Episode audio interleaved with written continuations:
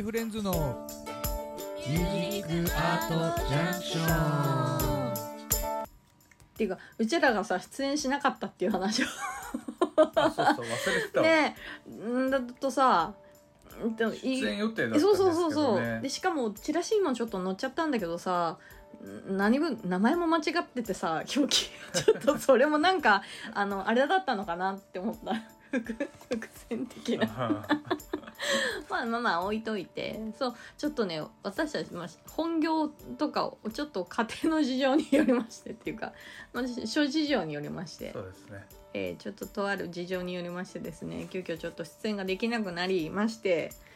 ねちょっと残念なんですけどねちょっと来年こそはっていう感じで。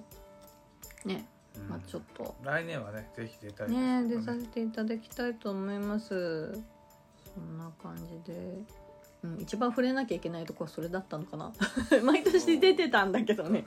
ちょっとね、ううんん、今回はちょっとまた次回にということで、はい。